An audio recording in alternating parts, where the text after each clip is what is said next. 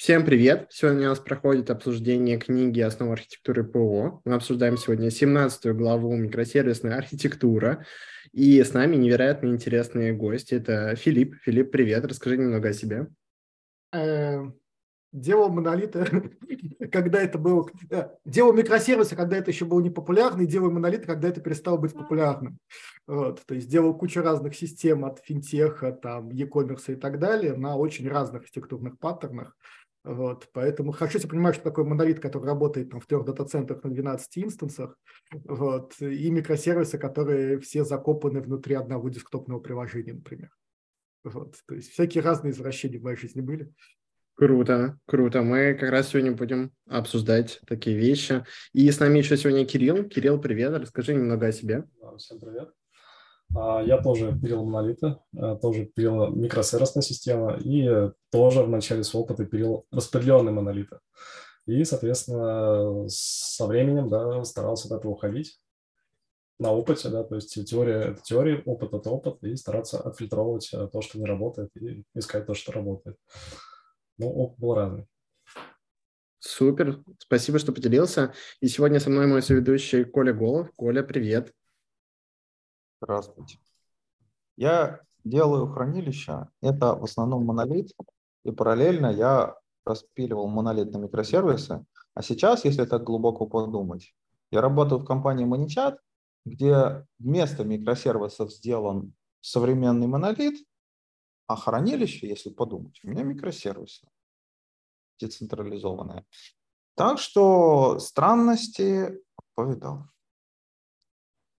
Супер. И я, на самом деле, предлагаю уже сразу же нырять непосредственно в эту тему. Она очень интересная и холиварная.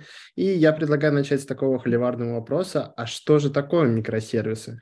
И как можно более точно дать определение этому термину? Гриш, давай уточним. Сейчас, сори, до того, как мы уточним. Гриш, ты сам понял, что ты немножко не то сказал? Потому что на самом деле никого не интересует, что такое микросервисы, честно говоря. Есть такое понятие, как микросервисная архитектура. Крис Ричардсон на это постоянно делает акцент, из-за этого страшно страдает. Интересно. Филипп. Ну, на самом деле, главное понять, а зачем тебе это надо? Вот. Ну, у тебя есть некая проблема, ты ее как-то решаешь, в том числе какими-то архитектурными паттернами. Какая тебе разница, как она называется, и насколько она соответствует каким-то идеалам? Нет, давайте все-таки мы все-таки стараемся такие типа education, тусовочка. Ну, если и опять же, и в контексте того, что опять же у нас сейчас есть чат GPT, которому главное сказать правильные слова, слова важны, еще более важны. Поэтому, собственно, Филипп, микросервисная архитектура, что есть это такое? Вот определи по-своему. Я видел за свою жизнь 3 принципиально разных определения микросервисов. Все из них имеют некоторый смысл. И, кстати, разумеется, появилась 4-я, которая мне самому лично близко. Вот. То есть, какие я видел? Есть, собственно, определение в этой книжке, где микросервис, по сути дела, это любая система, где границы проведены по границам домена и раздельные базы данных. Вот, собственно, то, что написано вот, Fundamentals. Есть определение, близкие достаточно Фаулера и Ричардсона, которые скорее про то, что микросервисная архитектура – это где, с одной стороны, это там dump pipes, smart services, и где, ну, там какие-то тоже кусочки про домены и бизнес capabilities. И важно, что там очень много перепутано не только про архитектурный стиль, но и про стиль управления. То есть там про методологию разработки, что она должна быть там по небольшие группы, владение кодом и вот эти вот все вещи, которые связаны больше с организационными вещами. Да? Есть 3-е определение, что микросервис – это когда нас парит автономность, а не реюз. Любая распределенная система, где у нас цель, вот как в Agile-манифесте, важный то, но мы предпочитаем другое. Вот. И из этого мое любимое, мое личное определение, которым я как раз в своих докладах и стараюсь пользоваться, что микросервисная архитектура – это когда у вас действительно раздельная база данных, когда между ними современные легкие протоколы, и когда у вас при этом используется какая-то более-менее современный подход к организации работы. Все. Вот если у вас вот распределенные системы с этими критериями, то можете громко говорить, что у вас микросервисы. Угу. Кирилл, то есть просто много определений, чтобы нам все восприниматься. Кирилл, что вы думаете на эту сложную тему? Я полностью согласен с Филиппом. Но я для себя с каким из 4 версий? С каких 4 Филиппов? Я три услышал, правда. Про, я потом его личные. Про разработку, про базы данных, про глупые каналы, умные сервисы. Ну, это все так и есть. Но какая проблема может быть? Да? То есть мы ничего не сказали про сильную связанность. Можно сделать одну отдельную базу данных, можно сделать классные процессы, можно сделать глупые каналы, умные сервисы, но при этом получить распределенный монолит. Да? То есть вполне. Поэтому для себя я определяю микросервисы. Это то, когда есть приложение, организовано вокруг предметной области, и при этом оно слабо связано по отношению к другим приложениям, да, то есть между ними некая автономность возникает. Сейчас, как результат, а между сервисами низкая связанность или между приложениями низкая связанность? Для меня это разные вещи просто. Для меня это одно и то же. Вот, ага. Поэтому между сервисами слабо связанность, соответственно, между командами получается тоже слабо связанность, и это дает нам ту самую цель, ради которой, по идее, мы вообще-то микросервисную архитектуру внедряем. Это возможность сделать независимые релизы и тем самым иметь очень хороший цикл-тайм в нашей компании, да, то есть на огромной системе получать очень хороший цикл-тайм, да, как у маленькой системы, да, но при этом у такого огромного слона ворочать. Поэтому как только сервис мы упаковываем в команду, соответственно, команда становится автономной по отношению к другим в определенной степени, то для меня это микросервис, да, потому что... Мы добились неплохих целей. Спаумы, честно говоря, потому что я не вижу никакой связи между размером команд, их ответственностью, циклтаймом, между микросервисом, циклтаймом, даже между зависимостью, циклтаймом. Я вот монолиты выпускал по несколько раз за день, ничего, и нормально. Вот. То есть это как вообще никак не связано с архитектурным стилем, это как раз про организацию. Да, смотрите. Да. На самом деле то, что вы говорите, вы в принципе говорите про одно и то же, у вас особо-то противоречий не прозвучало, и собственно называть ли это сервисами или приложениями и прочее. То есть что прозвучало важно и какие вот важные моменты. То есть, во-первых, отдельные базы, то есть Polyglot Persistence, это вот я человек из баз, это для меня более важно, что у нас нет общей базы, потому что общая база – это сильная связность, общую базу сразу забываем. Дальше. У нас отдельные базы и у нас слабая связность. То есть слабая связность, значит, эти блоки должны, сервисы /приложения /компоненты, они должны допускать независимую разработку, независимый деплой. То есть этому поможет, если они принадлежат отдельным командам, то, на чем сделал акцент Кирилл, то есть вот организация процесса. Вот, а дальше действительно все остальное, то есть просто слабо связанные компоненты, у которых ничего общего нет, кроме, возможно, общей цели. Вот у меня вот это, на мой взгляд, уже слишком конкретные требования, которые слишком, иногда сильно мешают нормальной архитектуре или организационности. Ну, совершенно нормальная ситуация, на мой взгляд, когда несколько сервисов внутри одной предметной области, вообще говоря, одного домена, смотрят на одну базу данных. Ну, классический вариант, на самом деле, вот рассказываю про реконсиляцию, стандартный подход к реконсиляции, это как раз, когда сервисы реконсиляции, которых обычно нужно много, и с точки нефункциональных требований, смотрят на ту же самую базу данных, которая процессинговая. Ну, потому что иначе просто не влезть в нефункциональные требования по скорости отклика, потому что когда тебе пришли там 100 миллионов операций, по которым надо сделать реконсиляцию за 10 секунд, ты это никак не сделаешь там без общей базы, например. С командами та же фигня. Нормальная ситуация, когда какие-то сервисы являются вообще в иннер-соусе. Ну да, то есть смотрите, давайте снова еще постараюсь, собственно, вернуть обратно с помощью моей любимой цитаты Криса Ричардсона, когда он сказал, микросервисная архитектура не обязана состоять из микросервисов. То есть архитектура, она про вот компоненты, слабо связанные, при этом вот один компонент, там может быть несколько сервисов с общей базой, которые разрабатывает одна команда. То есть там может быть внутри сложная топология, но как минимум должны вот эти быть такие большие кирпичи, да, которые можно вот так разрезать. Григорий. Смысл? Мы можем те же модули использовать и работать с одной общей базой данных в рамках одной команды, что нам дает три отдельных приложения. Какие преимущества? Независимый лайфсайкл. Ну, для меня всегда принципиально... В одной команде, как бы, ты же только что рассказывал, что ты... Нет, это могут быть разные команды. По три раза в день. Можно, да. Ну, стандартный вариант, что если можно уменьшить, там, собственно, уровень зоны поражения конкретного модуля, то иногда проще делать разные функциональные требования, разные лайфсайклы, разные наборы доступов. Ну, классическая модель реконсиляции, у меня там 5, не знаю, эквайров, с каждым из них нужна своя реконсиляция, и у них совершенно разные уровни доступа к данным, потому что каждый знает только свои секреты. И мне проще не вводить в заблуждение админов и их не мучить, сделать 5 разных сервисов, которые при этом, да, будут работать с одной и той же базой данных, будут делать по ней реконсиляцию по конкретным платежам. Нормальный такой стандартный подход. Это как раз про... Мы тут плавно переходим, на самом деле, к теме, которую я нежно люблю, а когда выделять, когда мы пытаемся... Как проводить границы в распределенной системе, я бы так сказал. Вот. То есть фундамент как раз четко сказано, что мы хотим для микросервисов проводить по границе домена, но это не значит, что там один домен, один микросервис. Внутри домена может быть много отдельных элементов деплоя.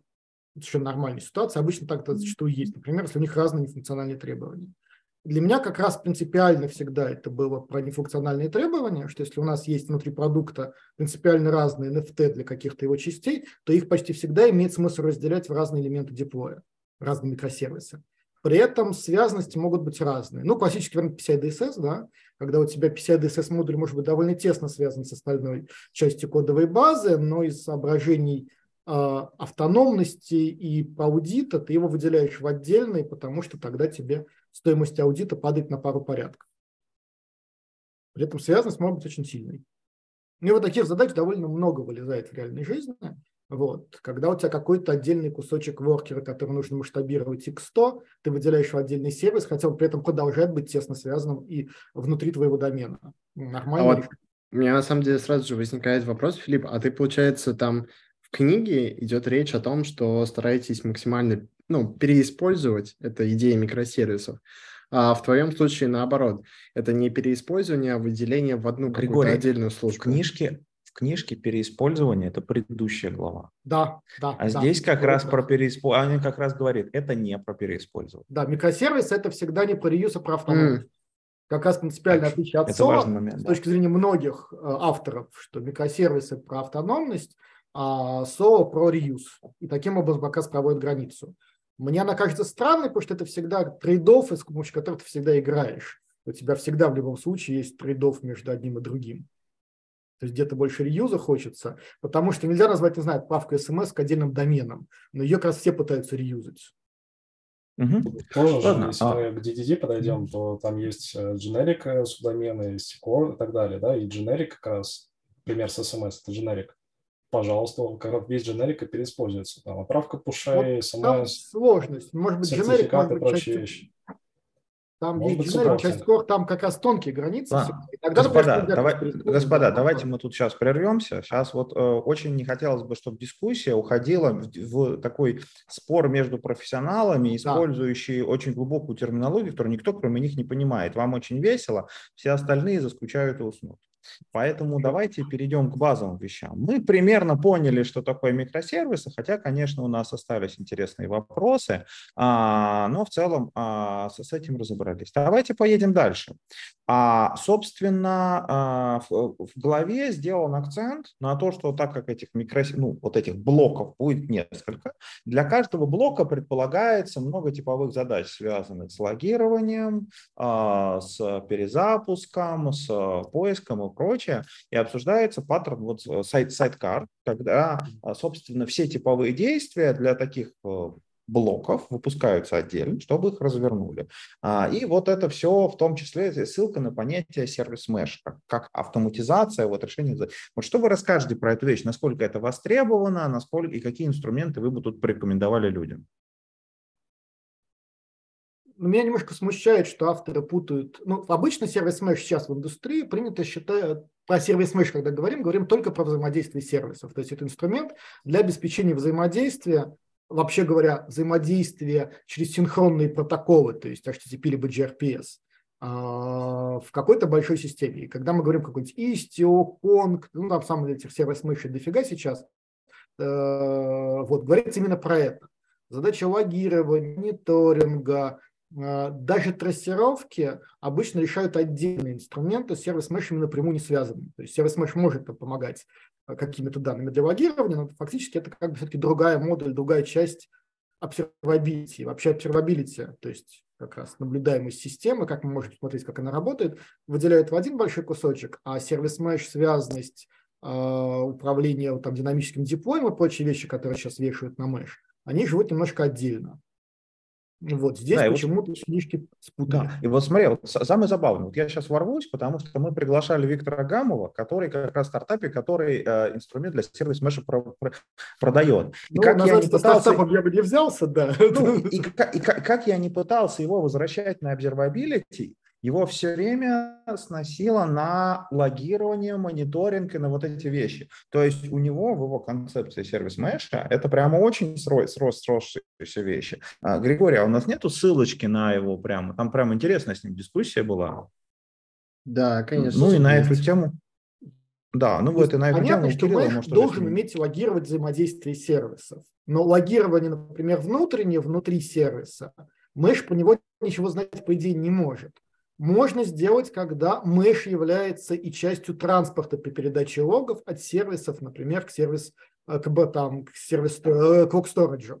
Но вот это важный уже момент. Отдельная тема. Важный момент. Это мнение. Потому что мы уже что есть мнение от авторов книжки, есть мнение тех, кто этот сервис меш делает. Ну, у них, они вот совпадают. Кирилл, что вы думаете по поводу... Сори, что на вы, у меня профдеформация как преподаватель, я, к сожалению, не гляясь... Сразу на вы стараюсь совсем общаться. Да. Я бы от проблемы оттолкнулся, да. То есть проблема была такова, как я понял, у авторов, что многие вещи нам придется писать несколько раз. Да, там, как писать логику, как писать мониторинг и так далее. Service Mesh, да, там действительно многие вещи можно, там тот же самый Circuit Breaker, да, то есть предохранитель, можно сделать Service Mesh. Там аутентификация, авторизация тоже, да, но вот, логик, к примеру, да, как мы пишем, то здесь уже, наверное, действительно нам гораздо проще иметь какой-то сервис-темплейт, тоже есть такой паттерн, что это такое, да, это, по сути, шаблон сервиса с предустановленными библиотеками, в которых у вас есть библиотека для логирования, там, для мониторинга, для забора конфигурации, для там еще чего-то. И фактически любой новый сервис команда начинает уже с этого темплейта. Да, таким образом, вот эти общие вещи команде не надо писать, она уже берет самое лучшее. И вот, опять же, мы немножко говорили там перед нашей встречей, да, про топологию команды. У нас есть продуктовая команда, есть платформенная команда. И вот такой сервис-темплейт – это задача платформенной команды, которая может делать эти библиотеки, да, для всей компании. Это очень классно работает для развития стандартов. Да? В компании приняли новый стандарт, допустим, там, по трассировке, там, еще почему-то, или как мы логи пишем. Все, они это сделали, раскатили, все микросервисы обновились, подтянули новую версию библиотеки. Все, у них это появилось. И, естественно, это обязательно нужно сделать, когда вы внедряете микросервисную архитектуру. Иначе каждая продуктовая команда будет начинать его с нуля. Более того, в монолите-то у нас как происходит? Есть какой-то крутой сеньор-разработчик. Он пишет и все основные части, да, потом более junior, middle разработчики, они просто повторяют. В микросервисах так, к сожалению, не получается, да, у нас есть команда, где разный абсолютно бэкграунд, но за счет вот такого вот сервис-темплейта мы этот бэкграунд выравниваем, да, то есть не получится писать логи плохо, да, потому что у нас уже есть такое решение, и даже команда, да, в которой, допустим, люди, ну, не знают там про трассировку, про еще что-то, да, они все равно так или иначе получат эту реализацию.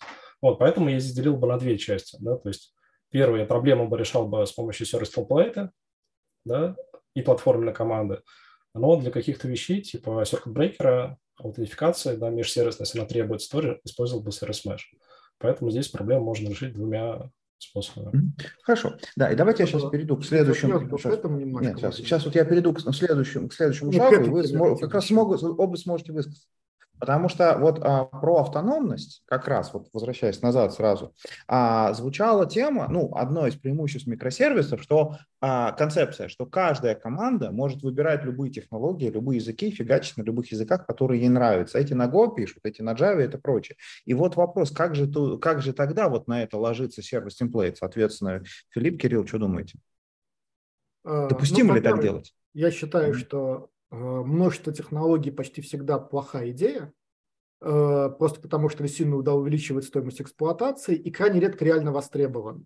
То есть бывают ситуации, когда это нужно, ну, например, там, не знаю, вы почему-то начали делать все на Ирланге, потом поняли, что вам нужно срочно 100 программистов, и понятно, что вам придется все-таки иметь какую-то команду на каких-то других языках, потому что их просто столько на рынке нету. Но в среднем работа в одном стеке, конечно, удобнее, потому что гораздо проще шарятся данные, а стандартные базовые языки, там, собственно, большая тройка, она достаточно, в смысле Go, Java и C-Sharp, она позволяет решать практически любые проблемы внутри одной экосистемы, не пытаясь выходить на куда-нибудь еще. Вот, и позволяет решать почти любые задачи. Поэтому непонятно, зачем сразу вставлять в систему разные варианты. Вот. Во-первых, а это как бы куча проблем для эксплуатации, всегда любые новые сборки. И для них тогда сервис темплейт нормально, особенно... Единственное, что я замечу, что на самом деле сервисы бывают разные. Это, кстати, такая тоже отдельная интересная тема, потому что некоторые считают, что классификации сервисов быть не должно в микросервисной архитектуре. Я считаю, что ровно наоборот, сервисы всегда бывают разные типы, для них нужны вообще разные темплейты. И делая сбоку шаг, сервис mesh в разных пониманиях на самом деле уменьшает сложность реализации сервис-темплейта для команд. Потому что библиотечки, которые просто куда-то кидают, там, куда сказали лог, есть почти на всех современных приличных языках. А вот дальше, что с этим логом делать, это самая интересная штука. Это как раз берет на себя инфраструктурную обвязку, observability. Там собирает это все дело, обеспечивает буферизацию, обеспечивает там, контроль доставки, отправляет это все дело в какую-нибудь ClickHouse, там в ClickHouse это все дело кладется в правильные таблички. Вот эти все вещи, это как раз делает там либо сервис меш, либо какой-то observability решение. Та же фигня там. Каждый конкретный сервис не думает, как ему там CTCD интегрироваться и выяснять, а как кого-то находить, а он там просто пишет на localhost сервис меша, а тут дальше уже сайдкара, а тут дальше уже находит, кто именно обрабатывает сейчас данный конкретный запрос с учетом огромного количества, вообще говоря, сопутствующей информации. То есть там балансировка, там какие-то хидера, ради которые нужны для канаречного деплоя, ну и много-много-много-много всяких подобных вещей. И для этого как раз получается, что сервис-темплейт очень коротенький, маленький, там ничего в общем нету, никакой логики. Кирилл, а вы что думаете? Про много языков. Круто или не круто? Про много языков?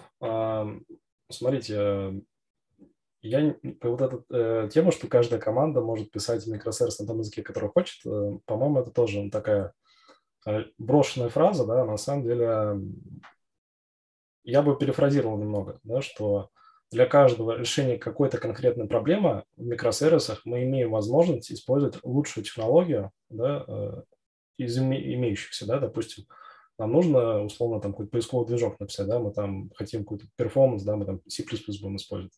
Нужно нам какую-то сложную бизнес-логику, да, C-Sharp, Java, да, там, подходит нам Golang, да, используем Golang. То есть, но нужен техрадар в компании, да, то есть вот у нас в компании тоже несколько языков, да, но у нас есть техрадар. То есть если любая команда приходит, говорит, я хочу это на плюсах написать, мы такие, нет проблем. Ну вот посмотрите техрадар, быть может, что-то подойдет для решения проблемы. И это отфильтровывает на 99% вот этих вот «хочу попробовать новое ради резюме». И, соответственно, да, там команда что-то выбирает. Но если она доказывает, что эту задачу можно решить только на плюсах, да, то как бы, соответственно, мы, естественно, откроем возможность такое сделать. Вот. Но, тем не менее, да, много языков приведет к тому, что будет сложно набирать разработчиков, нужно будет делать несколько сервис-темплейтов, сложно шарить знания, бас-фактор образуется, ну и прочие другие проблемы. Поэтому техрадар – это противовес возможности использовать любую технологию, да, но тем не менее командам действительно нужно давать эти возможности, потому что это все равно, что, знаете, выбрать Postgres и всю систему работать с ним, да, возможно, где-то... Это вообще прекрасная идея. Да, есть другая ПД. Такое мы видим. Да, есть другая ПД, которая более лучше подойдет. Ладно, и понятно. Вот с этой темой понятно, то есть я как раз хотел подсветить вот эту тему, что может быть много языков, и тогда нужно несколько семей сервис-темплейтов, которые нужно поддерживать для разных языков. Хорошо, давайте тогда поедем в следующую тему. Что у нас может быть интересно? То есть, соответственно, коммуникации, вот есть микросервисы, они у нас декапл. И прям в голове поднимается вопрос, синхронное или асинхронное взаимодействие. И сюда же я бы добавил API-колы или датабаз. Вот что вы думаете на эту тему? Как лучше, как правильнее? Датабаз для тебя это что? У Kafka, например. Куда кидаются... какой-то месочки. Да.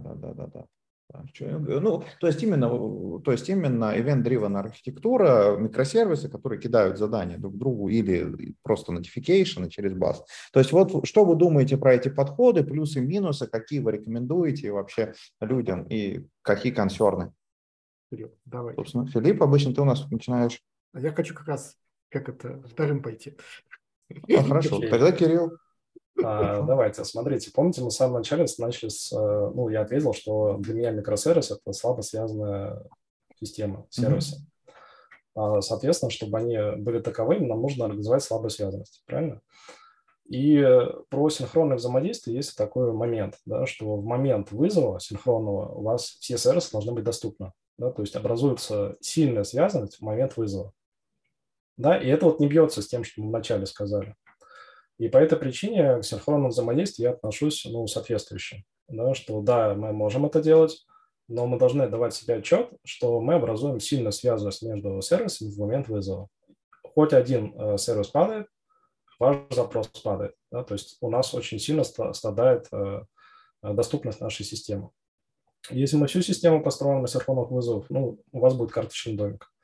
Поэтому для построения всей системы на синхронном взаимодействии я бы крайне рекомендовал бы использовать синхронно.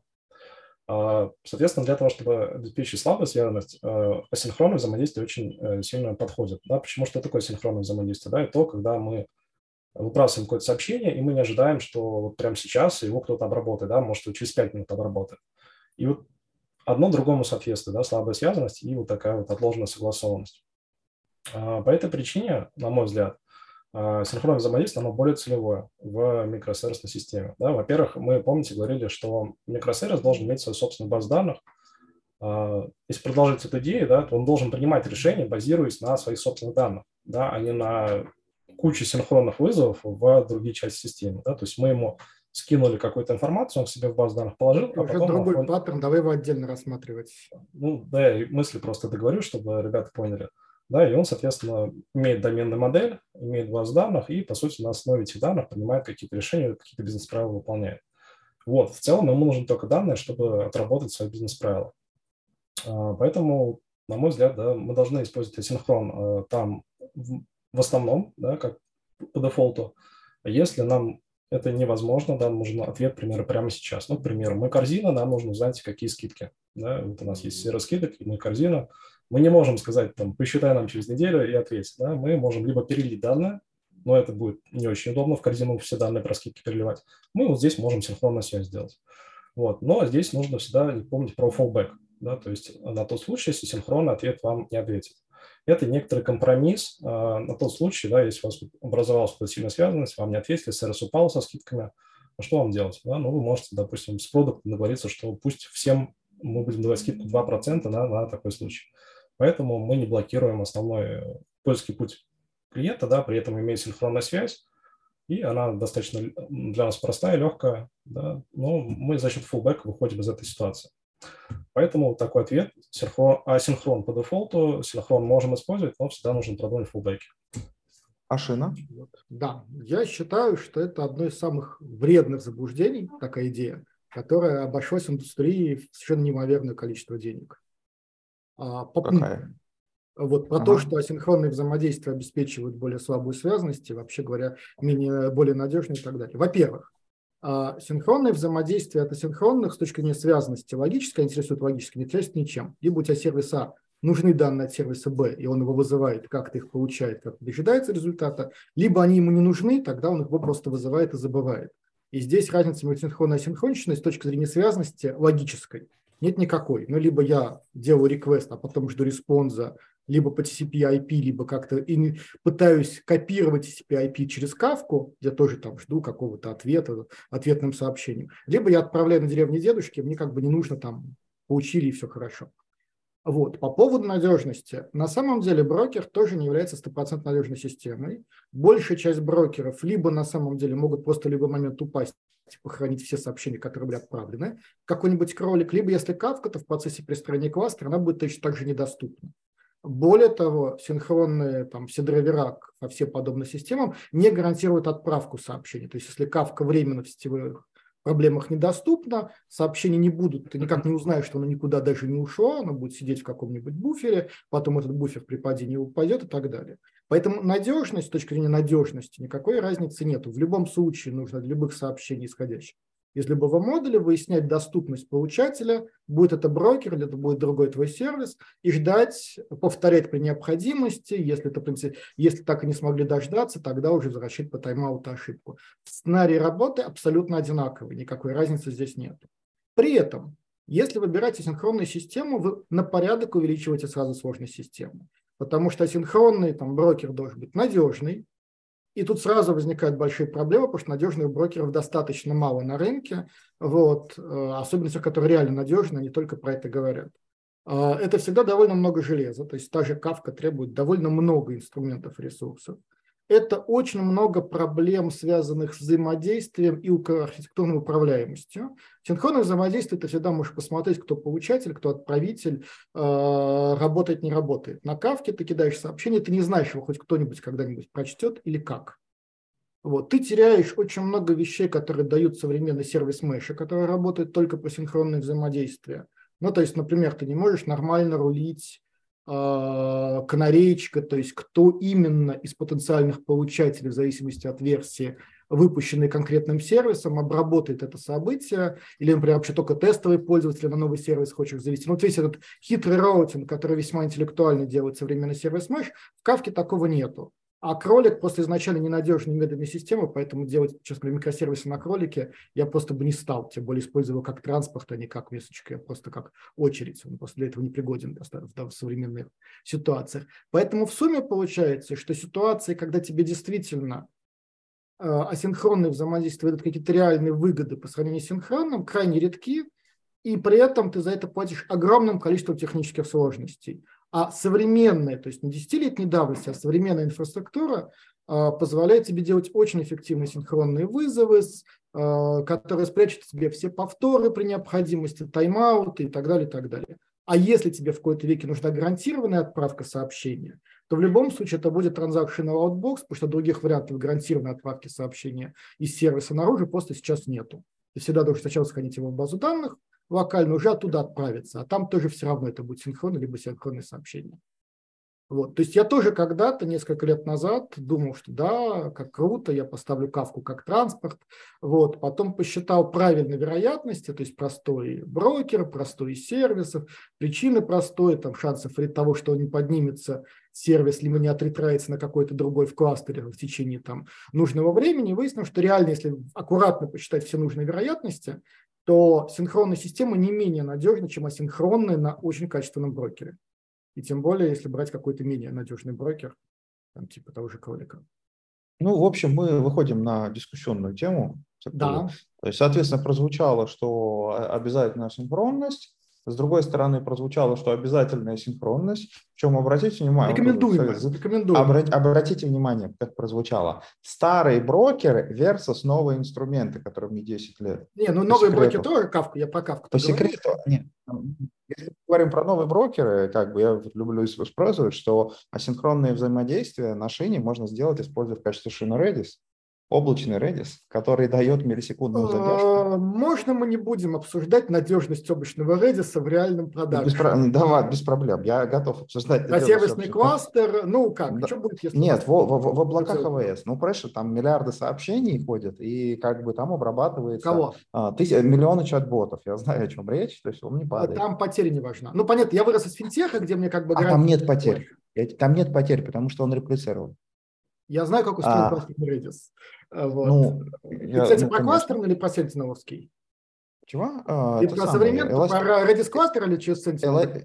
Эластик Кэш. Ладно, давайте дальше поедем. Эластик Кэш. Redis, Elastic Cache. Ладно, давайте мы продолжим эту тему, потому что мы сейчас ушли действительно в тему вот несколько альтернативных непримиримых позиций, но главное, что людям мы их озвучили, и каждый уже сможет выбрать, что ему нравится. Вот, давайте, что у нас дальше осталось про микросервисы? Значит, к слову, Кирилл, от тебя не прозвучало, вот, если можно вкратце, что ты думаешь про шины? Как канал доставки? А для синхронного взаимодействия? А что про них можно думать? Мы про них сказали, что современное решение как бы вполне окей. Хорошо. То, что он может упасть, но он может упасть, да. Но у нас есть олдбокс, про который мы тоже проговорили. То есть все падает. Все падает. At least once delivery можно организовать, в принципе, при правильном резервировании и проверках. Ладно, давайте дальше перейдем. Можно. На самом деле проблема с отправкой. Если мы если сообщение дошло до брокера, все хорошо. Проблема, чтобы оно дошло до брокера. Ну, как бы да, это все делается. Оставшись проблема, которую мы перечисляли. Я с тобой готов это отдельно обсудить, про особенности перестроения кластера при выключении одного брокера, сколько времени занимает, что будет, если при этом отправляющий сервер упадет, вот всякие вот такие сценарии. Ну, я привык понятно, что Transaction Outbox, это понятно. Я вот про попытки, если мы не используем Transaction Outbox на каждое взаимодействие сервиса. Согласитесь, дороговато. На Кавке.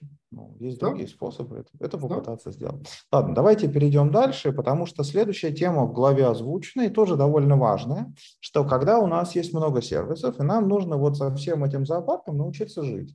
И тут два пути. Хореография и оркестрация. Причем, что интересно, я озвучу.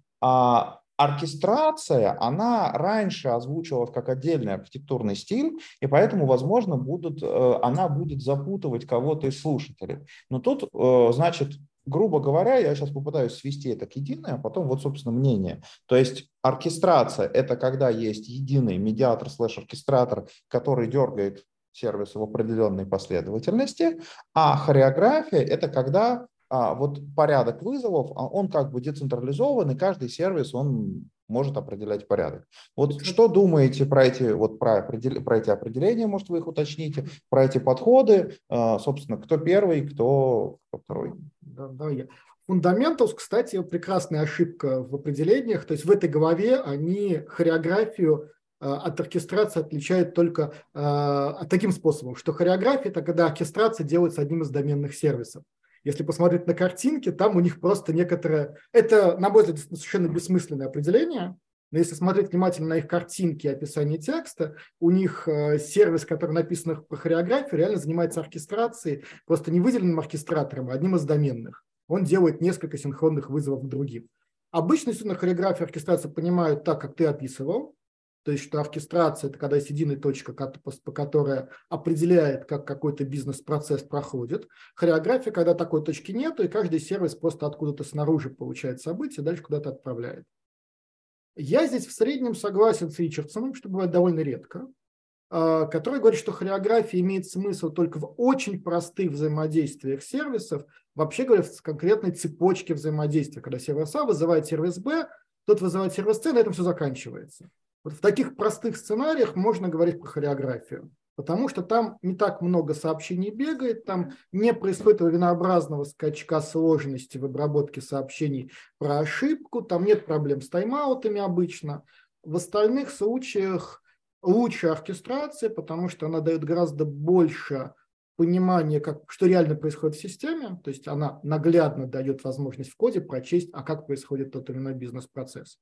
Вот. Она, вообще говоря, при этом позволяет проще его менять, потому что обычно в этом, при изменении процесса достаточно принять ровно один сервис-оркестратор, а не обработку нескольких событий в разных хореографических сервисах, еще и как-то их при этом попытавшись найти, потому что из кода это, очевидно, не вытекает. Это надо идти в документацию, что обычно всегда сложнее. То есть я считаю, что почти всегда нужна оркестрация, либо, кроме, скорее, методологии, которая pipes and filters, который можно назвать хореографичным. Вот там, собственно, описывается стиль, по-моему, да, Fundamental Architecture, Pipes and Filters. Он по-хорошему похож на правильный вариант хореографии. Вот, когда вы можете систему таким образом спроектировать, это будет хореография по определению, и это хороший, удачный вариант использования хореографии. Кирилл? Здесь сложно что-то добавить, на самом деле. Филипп все раскрыл. Да? У меня ответ был абсолютно точно такой же. Про что, когда лучше использовать. Да, действительно, с хореографией, когда у вас будет, не знаю, 5 сервисов или там 7, они будут хаотично бросать друг другу сообщения, у вас даже есть риск циклической зависимости, да, то есть, что сообщение начнет летать. Это кейс, не буду называть компанию, но это топ-3 IT-рунета, да, которая такое словила, да, и у них 100 гигабайт летало по кругу. Это проблема, да, в оркестрации какой плюс, да, что вот такую ситуацию создать, да, это просто ошибка в коде, да, то есть если у нас есть код, есть конкретный там, конечный автомат или что-то в этом роде, мы можем тесты на это написать, можем это запустить локально, можем это отладить, поэтому дебажить, мне кажется, что основной, один из таких важных плюсов, да, оркестрации, это то, что можно дебажить локально на машине и понимать, писать тесты, да, то есть тестируемость, для меня лично это признак не легаси архитектуры. да, то есть и вообще не legacy кода, это наличие тестов, которые легко писать. Поэтому здесь, да, оркестрация, она становится очень удобной для нас. Вот, с оркестрацией, да, мы все говорим про ее плюсы, я бы еще про минус сказал, да, потому что он все-таки тоже есть. Есть риск протекания логики из сервисов, которые она собирается оркестрировать, в нее саму, да, то есть, и, к сожалению, это вот на стыке нужно очень на это обращать внимание, потому что у вас есть какой-то движок, который ходит по шагам, да, и очень велик соблазн, да, что вы туда подмешаете какие-то бизнес-правила, которые на самом деле должны находиться в том сервисе, который мы собираемся оркестрировать. Вот, и здесь нужно держать баланс. Вот мы вначале говорили про такую фразу, да, умные сервисы, глупые каналы, да, вот здесь нужно этот принцип постоянно применять, иначе у вас есть риск, что что-то протечет, и ваша эта сага станет слишком умной, и, соответственно, она заберет в себя логику других сервисов. Иногда это как раз про разные домены, потому что регулярно бывает ситуация, когда оркестрация занимается отдельный домен, вот, а вокруг совершенно других чужих продуктов, которые тоже отдельные продукты, отдельные домены. И в этом случае очень нормально, когда какая-то логика находится в оркестрации, потому что она про другой домен. Но в путежах так сплошь и рядом, потому что у тебя почти всегда домен, собственно, путежа, он занимается оркестрацией по случаю. Я имею в виду, что если он занимается... Да, мы тоже вначале ты сказал, что в книжке ошибка в том, что автор считает, что Saga должна находиться в доменном сервисе. Вот я бы насчет этой темы подискутировал, да, потому что... Я вообще считаю, что... Оркестратор, да. Оркестратор. Вот. Мне кажется, это абсолютно нормально. Почему? Ну, допустим, у тебя условно там заказ ты сделал, да, корзину отправил, у тебя заказ формировался, потом тебе надо процессить, да, там, собирать, доставлять, платить деньги курьеру. У меня сущность, да, которую я собираюсь процессить, она вот она появилась, у нее идентификатор появился, мы в БД положили, да, и вот мы ее по статусу начинаем вести. Мы сами собирать не собираемся, доставлять тоже сами не собираемся, деньги за нее платить сами не собираемся, да, мы это делегируем другим сервисам. А почему бы оркестратор, вот как бы движок, да, не поместить там же, где мы создаем заказ, в доменный сервис? Мне кажется, это абсолютно нормально. А когда мы выделяем отдельный сервис, который просто оркестратор в вакууме, и он там в одном сервисе говорит, создай заказ, потом второй идет, а теперь его собери. Мне кажется, это немножко не очень, да, то есть непонятно, за что он отвечает. Да. Мишки не против оркестрации в доменах. Он просто, если оркестратор в домене, называет это хореографией. Там такая странная. Господа, давайте я ворвусь. У нас просто рука есть. Денис. Денис, что тебя не слышно? Алло. О, все слышно. Хорошо. Уже обращали внимание, что есть некоторое сходство с предыдущей главой Orchestration Driving стиль. Я хотел бы сказать, что они про хореографию сами пишут еще, что очень похоже на главу 14 Event Driven архитектурный стиль. И у меня вопрос к экспертам. А вот на их взгляд, стоит такую границу проводить между, вообще стоило бить на разные главы event-driven стиль и микросервисный? И в чем все-таки сакральная разница между этими стилями? Да, добавлю небольшое уточнение. Стоило ли бить на главы, кроме причин наполнения большой книжки для публикации? Я не читал главу по event-driven, что именно здесь event-driven, что они здесь имеют в виду? Для них event-driven это что? Потому что это мы сейчас надолго уйдем, там не действительно будет. Ладно, тогда если они отдельно пытались описывать event-driven, там отдельно описывать нечто вроде хореографии, причем в принципе не было противоречий, вот эти элементы event-driven, они могли быть микросервисы. Ну да. Потом была вот эта часть про хореографию, которая тоже в принципе, если что, ее можно положить на микросервисы. Вот Денис, Кирилл, да, вот ты можешь... Мне кажется, смотрите, просто есть вот микросервисы, да, как мы с Филиппом говорили, да, сторонних синхронных вызовов, да, но, пожалуйста, можно построить микросервис на синхронных вызовов, да, они все еще будут микросервисами, да. Более того, можно назвать event-driven синхронных сервисов. Да, но есть подходы, да, где мы исключительно коммуницируем через события, да, то есть мы событийные, да, то есть не команда, мы события выбрасываем, поэтому вот они, видимо, эти две главы отделили. Есть очень интересная книжка, как раз вот тоже от Урелия, так и называется, Event Driven Microservices. Да? Поэтому, если в этой теме хотите углубиться, то можете как раз ее прямо откопнуть глубоко, там 300 листов, как сделать Event Driven. Ну, да, я главное отделял... Я годно отделял бы в голове синхронность и асинхронности от event-driven, там, хореографии, оркестрации. Все это ортогональные вещи. То есть совершенно нормально делать event-driven вообще на синхронных вызовах и в рамках оркестрации. Так тоже можно.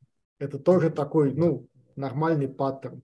На самом деле, если подумать, вперед, кажется... в книжке, вот event-driven, там вся книжка про... Именно про очереди. Про очередь. Я, конечно, не видел. На самом деле, если вспомнить, вот какая-то акторная модель, по-хорошему, она прекрасно накладывается на оркестрацию с при этом синхронными вызовами, вот, в том числе. То есть мы синхронно кладем события в чужую очередь, все, чужого актора.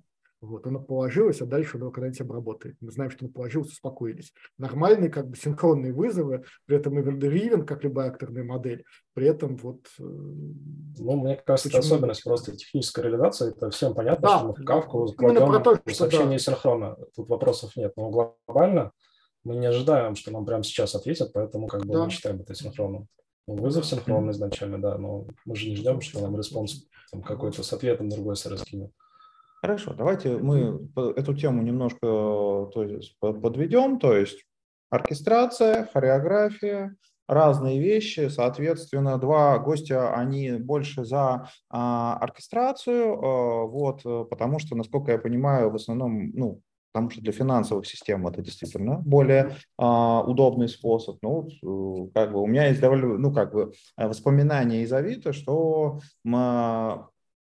Довольно часто команды больше любили делать хореографию, потому что, делая оркестрацию, нужно свой сервис делать, еще в команду оркестратора сходить договориться. А если делаешь хореографию, то никуда ходить не нужно. Можно сделать все самостоятельно в своем загончике. Отлаживать сложнее. Что за команда оркестратора? Что за команда оркестратора? Ну вот, это помнишь, делала команда пасгрешников, которую делала...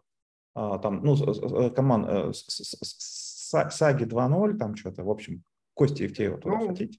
Я как раз специально авитовский паттерн реализации САГ, просто как отдельный тип САГ описывал как раз в докладе на подводке буквально 3 дня назад, который назывался «Хореография с регистратором».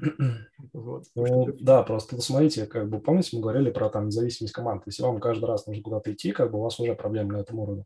Да. То есть как бы не надо так. Зачем куда-то идти? А если у тебя есть, ну смотри, ну если у тебя есть оркестратор, ну как ты можешь сделать? Ну, мы, кстати, это обсуждали, когда у нас было про оркестрацию, что тогда получается, если тебе нужно сделать новый процесс, тебе нужен как минимум проджект, который всех совсем договаривает и организовывает процесс, потому что иначе они там все поругаются. Моя команда владеет процессом или нет? Если да, то я сам делаю сагу, мне не надо никуда идти. Дайте договорить. Вот, когда мы говорили про микросервисы, мы на самом деле все немножко подспудно имели очень важную характеристику всех микросервисных архитектур вообще, что каждый конкретный сервис имеет четко определенный API, вот, описывающий все взаимодействие с этим сервисом. Это очень важное требование МСА, которое почему-то почти никто явно не проговаривает. Вот в таком именно формулировке. И как только у нас это есть, дальше у нас оркестрация перестает быть зависимым от, на самом деле, от команд, которые за эти сервисы отвечают. Зачем? Есть API, мы его используем. Ну да, это важный момент. Хорошо, давайте тогда, собственно, уже плавненько двигаться к финалу, потому что времени у нас осталось не так много. В плане, и там из интересного, в конце была еще тема про распределенную целостность, про распределенные транзакции, мои любимые саги. Но и я хотел бы обозначить, что если кто-то из слушателей, если у вас есть вопросы, как раз вот напишите свои вопросы в комментах, Григорий всех почитает. А мы пока сейчас вот попробуем тему. В общем, распределенная целостность, распределенные транзакции саги. Что думаете? Я не люблю паттерн саги, потому что он сложный в реализации. Я люблю нормальный классический оркестрационный workflow в стиле Temporal или Cadence, или что-нибудь. То есть в идеале даже не Temporal, а в идеале библиотеку, которая реализует Temporal, но подключается непосредственно в тот сервис, которому она нужна. Вот. К сожалению, таких на рынке сейчас нет. Вот. То есть мы для себя описали вот, самостоятельно на Kotlin. Собственно, я про это несколько раз рассказывал, и это позволяет проще всего решать все проблемы целостности, которые обычно влезают. Вот смотри, вот представь, что ты слушатель, вот ты вот это услышал, хочешь это сделать, дай ссылку, дай какую-нибудь информацию. Сейчас я напишу, в чем идея, да, в чем для меня... Ну, саги, понятно, тоже термин очень такой очень многогранный. Вот, я сейчас скорее беру по Ричардсону, а не по Гарсе Малина, который его придумал когда-то давным-давно. То есть это про, когда у нас любой процесс разбивается на откатываемые шаги. Вот как раз откатываемость шага – это очень такая стрёмная штука. Я обычно компенсируемость. Компенсируемость даже шага. Не всегда можно придумать для шага компенсируемость, и главное, не всегда она нужна. Я про это несколько раз в докладах говорил. Вот. Поэтому лучше смотреть на схемы, которые говорят про процесс как про что-то целое, и как-то реагируют на ошибки в нем, причем ошибки, которые не удалось, например, ретраями починить. Потому что обычно достаточно попытаться провести операцию, процесс другим способом. Вот если уж совсем не получается, тогда уже думать про какую-то компенсацию для всего процесса, который в 99 реальных случаях сводится написать сообщение оператору, а он как-нибудь вживую разберется. Вот, потому что если бы не смогли ничего сделать сами, значит уже никак. Вот. И для этого есть подходы, старые подходы вокруг БПМН, там коммунды, про нее на последней подводке подробный доклад, и не только, там много про нее докладов, но это не очень производительно, не очень удобно. Есть прекрасный инструмент от Uber, который сначала они сделали Cadence, потом сделали, и та же команда сделала на той же самой идее решение Temporal в open source, temporal.io.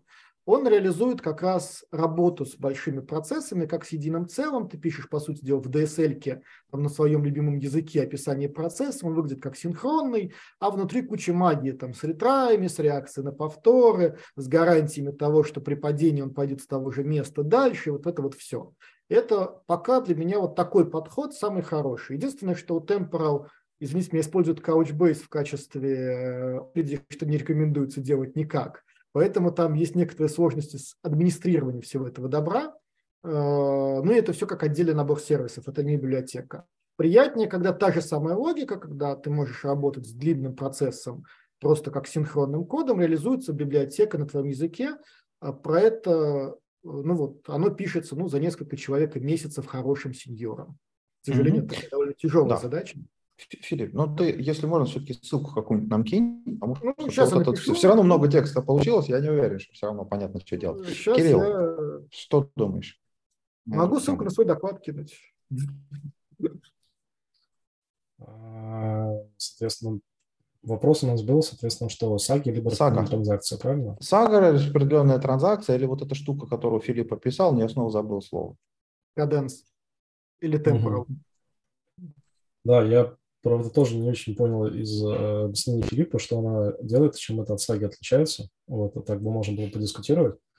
Вот, но распределенная транзакция здесь в микросервисах, они, скажем так, считаются, по крайней мере, да, таким неким мовитоном, в силу своей сложности, да, и в силу того, что, опять же, у нас все системы должны быть доступны в момент этой распределенной транзакции. Мы же все-таки не нужно забывать, так или иначе ставим цель для себя, да, чтобы система была достаточно отказоустойчивой. И вот я еще давно хотел сказать, да, когда мы спорили там про синхрон и синхрон, да, такой есть тезис, что быстро поднятый упавшим не считается. Да, и вот, наверное, как раз про то самое, да, что понятное дело, что сервисы будут падать и не падать, да, но мы делаем сагу, да, то у нас в момент ее исполнения какой-то сервис может быть недоступен, это нормально. Если у нас в момент транзакции, который сервис будет недоступен, да, он просто не проголосует, и она не случится.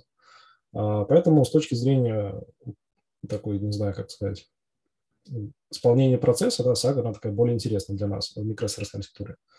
А для меня это как определение, то есть набор локальных транзакций, да, связанных с событиями. Поэтому мы можем идти как вперед, так и назад. И вот про компенсирующие шаги здесь, наверное, стоит тоже уточнить, что действительно мы не все шаги можем компенсировать. Например, если мы клиенту заказ доставили, вряд ли его стоит компенсировать обратно. Да, здесь мы должны уже другую сагу запустить по процессу, допустим, возврата.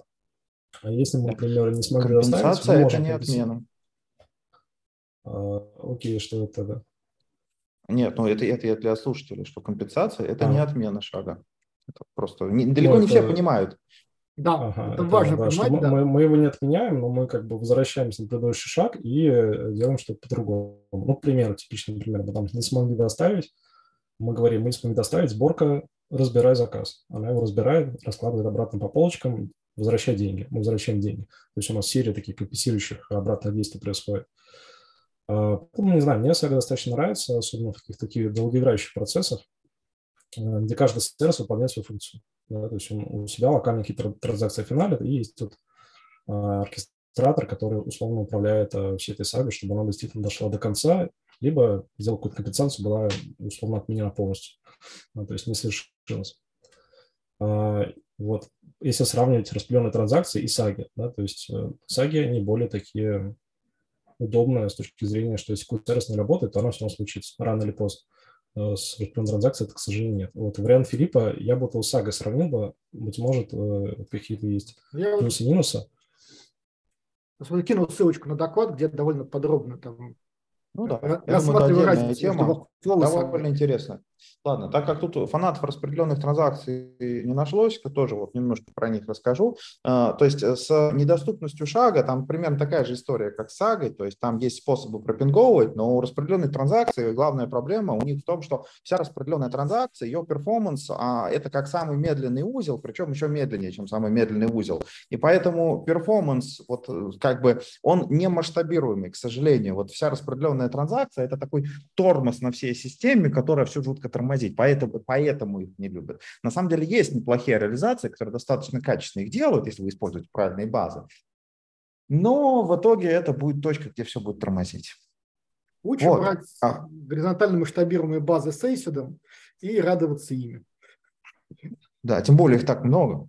Ладно, давайте переходить к вопросам, потому что наше время практически заканчивается, а вдруг там куча людей их что-то хотят спросить. Григорий? На самом деле вопросов нет. Мне кажется, ребята прям все очень... Я хотел задать вопрос. Да, Александр, у тебя вопрос.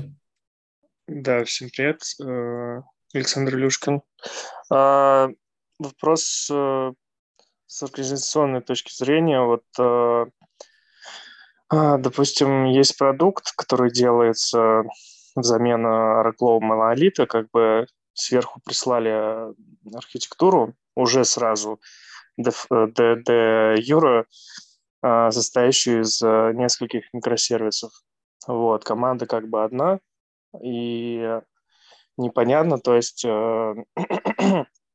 мы сейчас начинаем сталкиваться со всеми этими нюансами работы в микросервисной архитектуре, при этом ну, мы все, там, несколько человек, да, мы это делаем, все целиком, все это решение.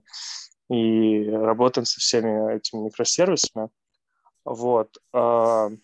Что как бы с этим делать? С этим так же дальше жить или как-то может объяснить, ну, на этом этапе, может быть, вместо этого один сервис делать, чтобы сейчас, просто проще сейчас было. Нет, смотрите, ну то есть главный момент, что переходя на микросервисы, вам нужно забыть вот про такие вещи, как транзакции, на которых построены все Oracle.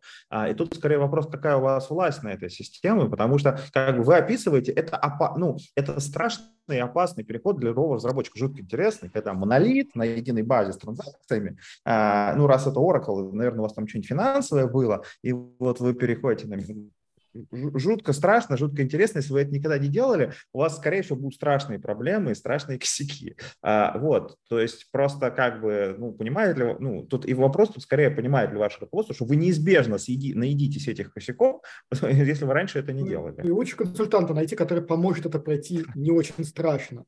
Вот. Да, который расскажет, где вам голову может оторвать. Потому что реально там очень много стратегий, как уменьшать количество транзакционных взаимодействий между сервисами. Вот. Потому что Saga – это решение, а есть много способов, когда это даже не доходить. Вот. Но это надо как бы в предметную область погружаться и там обсуждать. Вот. Да. Простейшее решение. Скончу, Кирилл. Кирилл, да. На вопрос автора задал бы вопрос, а какую проблему вы решаете, ну, для себя, вот, условно, вот как вы считаете, какую проблему вы решите тем, что вы сделаете вот эти микросервисы одной команды? Извините, можно еще раз? Я какую проблему зачем вы решаете тем, что вы делаете 3 микросервиса одной командой, какую вы решаете проблему? Ну, почему их 3, а один, там, не знаю? Ну, в том-то как бы и дело. Ну, а вы для себя понимаете? Да, мы как бы столкнулись с тем, что, собственно, уже готовы концепции, в которой это было уже. Кирилл, проблема решается очень простая. Как не потерять работу, когда начальство просит странное? Ну вот, собственно, это немножко из другой области. Я думаю, просто человек хочет ответ на вопрос, как бы мы бы это решали, да, вот такую проблему. Смотрите, Oracle, понятное дело, что там транзакции, да, но если он огромен, да, то вряд ли там именно все области этого, этой системы должны быть транзакционны, да, у вас может быть тут транзакции, да, но между ними может быть отложена согласованность. Может же такое быть? Наверняка в вашей системе так и есть, да, то есть вряд ли мы абсолютно все делаем одной транзакции. Быть может, ваши архитектора так и поделили эти сервисы, чтобы между ними была не строгая согласованность, да, а отложенная согласованность. И это нормально, да, то есть у вас внутри сервиса будет строгая согласованность, какие-то транзакционности не будет нарушены, все будет замечательно, но между ними будет отложено. Ну, к примеру, вы тут проводите платежи транзакционно, а в истории операции у вас второй сервис, да, отбрасываете просто там из телефона какую-то информацию, она там сохраняется. Ну, не сразу дошла какая-то информация, никто от этого не умер. Поэтому тут нужно смотреть на то, как эти сервисы декомпозированы. Если там нет нарушений строгой согласованности, вот я бы на это фокус бы поставил, то нет проблем. Вот это первый ответ. Да, то есть если там отложена согласованность, то все окей. А второй, да, зачем одной команде делать микросервисы? 3 штуки. Вот, то есть обычно, как я начал, да, я все-таки сторонник того, что слабая связанность – это критерий применимости. Если я хочу быть слабо связан с другой командой, я делаю свой сервис, она делает свой, мы с ними слабо связаны, редко общаемся, часто релизимся, все супер. Но если я внутри себя делаю 3 микросервиса, да, то получается у меня внутри одной команды, которая такая целостная, 3 слабо связанных компонента. Как бы зачем? Я просто в 3 ADE-шки коммитить буду, хотя мог бы в одну. Вот, там, конечно, есть плюсы с техническим, с перформансом и так далее. Если у вас такие плюсы возникают, да, то есть вы делаете 3 сервиса, у вас там перформанс лучше становится, то окей. А если вы делаете 3 сервиса, но при этом они с друг другом начинают очень часто коммуницировать, то вряд ли здесь можно говорить о лучшем перформансе, да, потому что это будет сеть, и какие-то объем данных нужно будет перекидывать, структуры похожие делать. Тут может быть проблема. Поэтому вот на эти моменты я бы обратил ваше внимание и принял бы хотя бы для себя решение, в верную сторону движетесь или нет. Сори, я сейчас ворвусь, немножко подискутирую от лица Виктора Гамова, который в конце истории про сервис mesh рассказал нам про то, как сделать интернет-магазин простейший из 20 микросервисов в одно лицо, и как это удобно поднимается, кинул нам ссылку, чтобы показать, как это замечательно работает. То есть, Кирилл, вот то, что ты говоришь, это, с одной стороны, правильно, но иногда люди любят делать много микросервисов. Как бы, если бы он был бы CEO этого интернет-магазина, да, то он бы сам себя нанял, чтобы он делал 20 микросервисов. Ну, если он один съест, что... да, видимо, он сам себе и будем съел, честно, задача у Гамова продавать код, который как раз для этих задач работает. Да, то есть, смотри, как он цель работает, сказать, что это не нужно. Просто нужно понимать, каждый раз, когда вы делаете плюс 1 микросервис в своей команде, вы уменьшаете свою производительность на, там, не знаю, условно 5%, да, потому что вы начинаете писать кучу инфраструктурного кода, добавляются у вас очереди, синхронные вызовы, там, все, что на свете. Вы меньше фичей на рынок поставляете, соответственно, вас меньше покупают. Чем меньше покупают, тем беднее компания. Поэтому чем больше вы сервис делаете, тем больше вы угробите компанию. Как бы вы ее подкрутите. Короче, Александр, надейтесь, что ваши архитекторы сверху хорошо все продумали. Ну вот Кирилл на самом деле все правильно говорит, но я просто хочу плюсануть еще Коле, то, что Коля сказал. Возможно, это просто какой-то карго-культ в компании, что неосознанно хотят делать просто микросервисы, и вот этот ком наращивается, и вот то, что Кирилл говорит, да, такие становятся проблемы. Это подлодки. Недавно тоже доклад делал. Не знаю, выложили они его еще или нет, но могу презентажку кинуть. Там я 17 антипатеров микросервисной архитектуры рассказывал, да, и вот слишком много сервисов на одну команду, это один из типичных антипатеров. Ну, на самом деле, я не верю, что это антипатер, много сервисов на одну команду, но опять-таки смотрю, почему они появились. Вот. Ну, да, они появились из-за разных функциональных требований, то почему бы и нет. Если они появились по каким-то другим причинам, например, действительно из-за неправильные домены. Зачастую это резюме-driven development, как бы из-за этого не появляется. Вот. Поэтому, да, ты прав, если технически есть необходимость сделать 2 или 3, то это окей. Ну, есть собственно, как раз я в докладе, я там ссылку кинул, там как раз было про то, какие бывают причины появления микросервисов, выделения. Вот. И как-то потребность доменной границы, там, по-моему, один из самых последних критериев, самый незначимый. Круто, круто. Мы обязательно все ссылочки соберем. Я, наверное, предлагаю на этом уже закругляться. Было невероятно интересно послушать. Я по старой традиции предлагаю сделать общую фотографию с приглашенными гостями. Не стесняйтесь включать камеру, показать обложку книжки. Будем невероятно рады вас увидеть. И мы, получается, сегодня поговорили про такую сложную и многогранную тему, как микросервисы. Она на самом деле очень неисчерпывающая. Вот, и сложно. Да, если у вас нет книжки, можно просто показать, улыбнуться, показать кружку, еще что-нибудь. Будем очень рады видеть. И мы такие типа, поняли, что микросервис – это боль, страдания, Крутяк, супер, спасибо большое. И хочется, как завершение, чтобы Филипп, Кирилл, может, у вас есть какое-нибудь заключительное слово для наших слушателей? Допутствие такое. Да, давайте я, может, скажу. Мы с этого начинали сегодняшний день, да, и сказали, что монолит, микросервисы, что лучше, что хуже, да. Я немножко говорил, что есть разные типы, ну, даже выступления на конференции, да, 5 лет назад все говорили, что вот микросервис – это то прекрасное, да, что нас приведет в какое-то светлое будущее, а все минусы даже процессов разработки все к монолиту прилепляли, хотя он там был вообще ни при чем. Сейчас все в обратную сторону, да, все там DDD у нас набирает обороты, люди при DDD начинают говорить, что нужно монолиты строить, там есть такие-то тоже плюсы. Вот, и если вот это все обдумать, да, и скомпоновать, да, то, на мой взгляд, здесь какой можно сделать вывод, что каждая архитектура хороша в своем области применения, да, и на своем уровне зрелости компании, да, если вы как бы стартап из, там, не знаю, 5 человек, да, то не нужно микросервисы делать. Сделайте монолит, как бы захватите рынок и потом уже делать микросервис. Если вы огромный, там, не знаю, банк, телеком, огромная компания, да, у вас 800 разработчиков, да, то здесь странный монолит предлагается, то вам подадут микросервис. Поэтому на разных этапах старайтесь выбирать разную технологию, и разный подход, разные архитектуры. И часто, да, вот те доклады, где говорят, что микросервис не работает, это плохо, это как раз те примеры, да, где люди внедряли кучу микросервисов, кучу паттернов нарушили, да, там, на одну команду там, по 20 сервисов делать и так далее. Ну, конечно же, у них появляется очень сильно связанная, плохо декомпозированная, слишком сложная система, и потом они говорят, вот, микросервис не работает. Поэтому научитесь декомпозировать, да.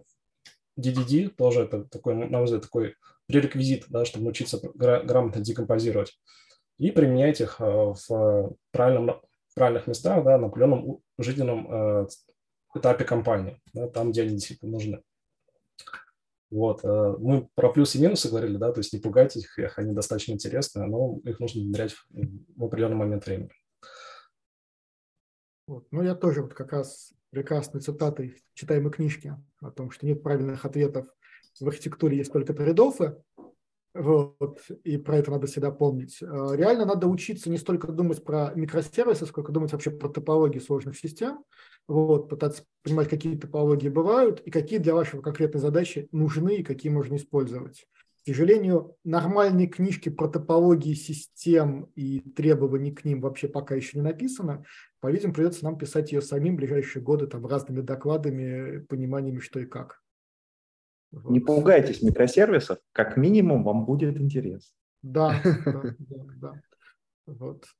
Супер, здорово. Ребят, большое спасибо вам. На YouTube тоже пишут, что было интересно и классно. А на этом я предлагаю расходиться. Всем хорошего вечера и еще услышимся. Всем пока-пока. Да, всем пока.